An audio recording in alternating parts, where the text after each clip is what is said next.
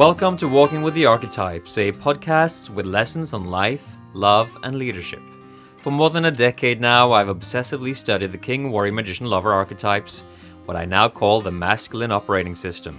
And in this podcast, I will reveal their secrets.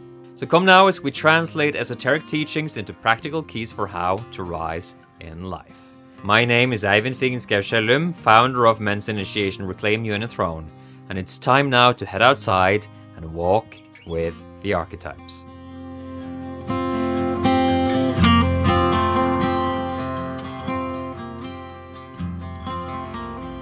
Good morning. Time to get real. Time to get serious. Time to get raw. Dig in a little bit into some sore places.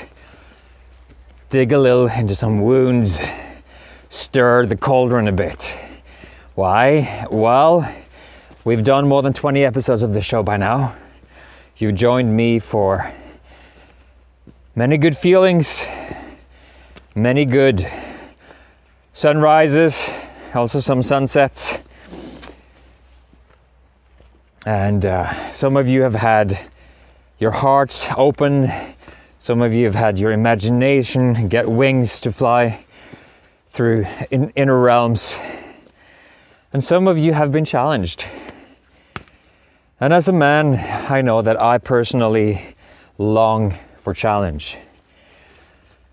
And in this day and age, when men have become so fearful, we have lost so much of our strength, so much of our courage, and are just dithering on the sidelines of life afraid to step in, being philosophers, not players. Players in, in the best kind of way, engaging on the arena. Do we do that with our full heart, with our full soul, putting ourselves on the line? Do we do that? I very rarely meet a man who does that. Very rarely. And you know what? That's a problem. That's a problem.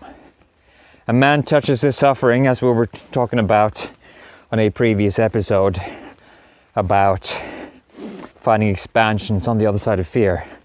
A man touches his suffering, as you may have done in the past, and you don't like it. It feels scary. So even though your soul longs for expansion, you turn around and you run.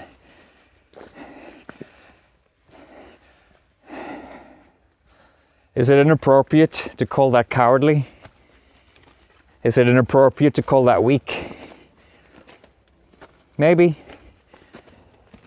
But maybe try that on.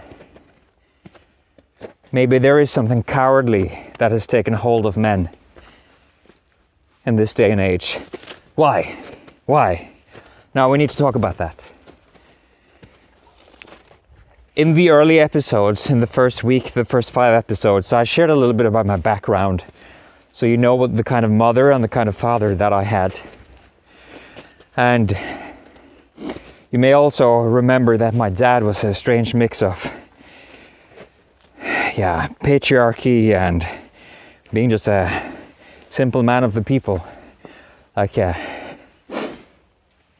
like a peasant son the first of his family to go to university, but still very much into the great civilization, classical civilizations of, yeah, the, the antique, antiquity, Roman and Greek antiquity, associated these days, of course, with patriarchy. As if that is the devil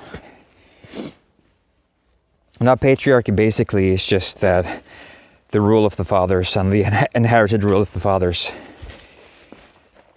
which may or may not be a problem, depending on the quality of the fathers and depending on what the mothers are doing. And uh, in a culture like that, in a patriarchal culture, a culture where men have explicit power women find a different way to wield power. And they always have. Since the beginning of time, women, in order to deal with the threat of physical and sexual violence, as well as uh, losing access to resources, because they were governed mainly by men, in order to not have that happen to them, they would manipulate. They would become the damsel that would invite in the hero. And when he wasn't doing things just right, he would be the devil.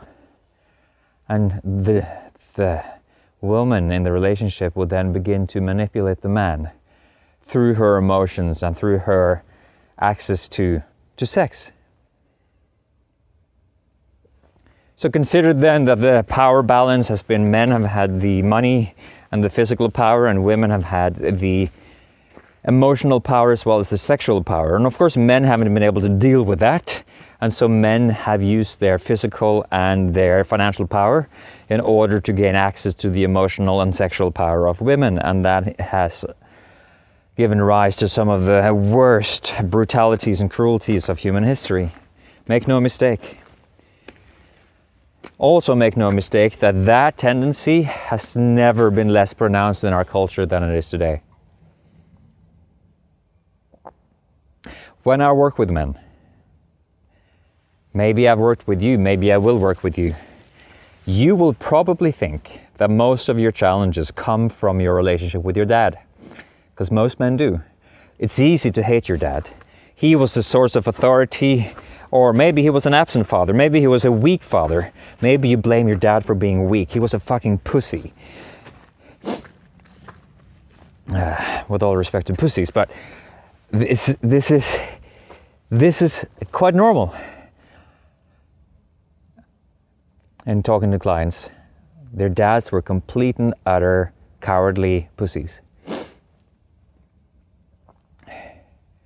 Some of you guys have had brutal, toxic, tyrannical fa- fathers. That's true. But most of the time, your mother got away with it. And you don't even know that it happened. You don't even know that your mother was complicit. You don't even know that the kinds of affectionate words your mother whispered into your ear in order to make you feel good, apparently, were actually power, words of disempowerment. They were words that were designed to take away your autonomy, to design a son that wasn't a threat like, like his daddy, that didn't represent the patriarchy, that had been molded into being a harmless little boy, much like a girl. A bit of a broken girl, but, but you know, it's okay. As long as mom can use him for emotional support and using this sweet little boy for intimacy.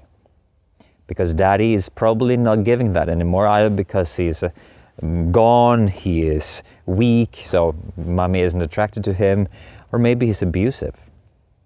Point being is that so many of you have struggles in life that come directly from your relationship with your mother and you have totally let her get away with it.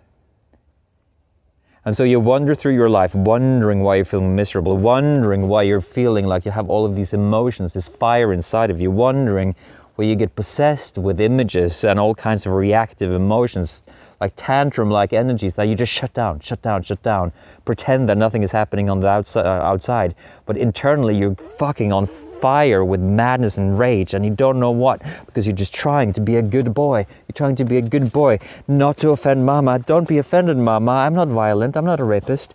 But you know what? You are. And that's the problem. You haven't owned that side of yourself, and so you're not a whole man you haven't owned the instinctual part, the creature, so you're not a whole man. And instead, what you're doing, you're dancing around, you're pussyfooting around, trying to not offend your mama.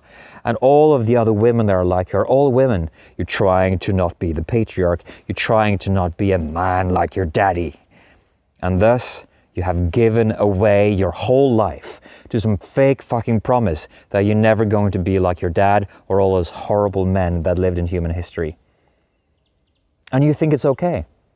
Because mama and feminists and all kinds of women who refuse to take responsibility for their own part in the matter have actually filled your imaginal world, filled your dreams, filled your meandering thoughts about how the world should be. Utopian societies where all leaders in the world are women and no violence will ever happen ever again. Yeah. You may believe in that. And whenever you feel good, whenever there's a sense of power, whenever there's a sense of male pride, something inside of you comes in and says, You can't have that. You can't be powerful. And so you self castrate because you cannot offend your mama.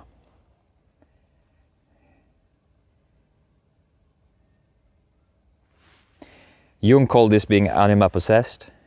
It's when your inner feminine uh, is immature, and so you get filled with all kinds of moods and temperaments and rage fits and tantrums, and, and since you're civilized at the same time, supposedly, you shut down and you go into a fucking freeze where your whole body is like a bundle of nervous energy, and you on the outside pretend to be okay. You know, brother, it's fucking bullshit. If you're triggered out of your mind right now, you're welcome. My gift to you. All men need to hear this. Because the men who don't go the way of actually becoming responsible with their power and severing the connection with the toxic, devouring mother archetype, he will become violent with women. Not explicitly, not a rapist, he will just manipulate them. He will just secretly be resentful. He will just not give himself to them. He will shut down, run away. Not pretty. Something different is possible for you.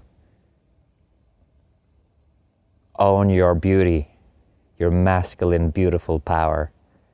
Realize that this is the time when you, as a man, needs to rise. Not only does your life depend on it, but so does the future of humanity. That is not hyperbole, that is the fucking truth.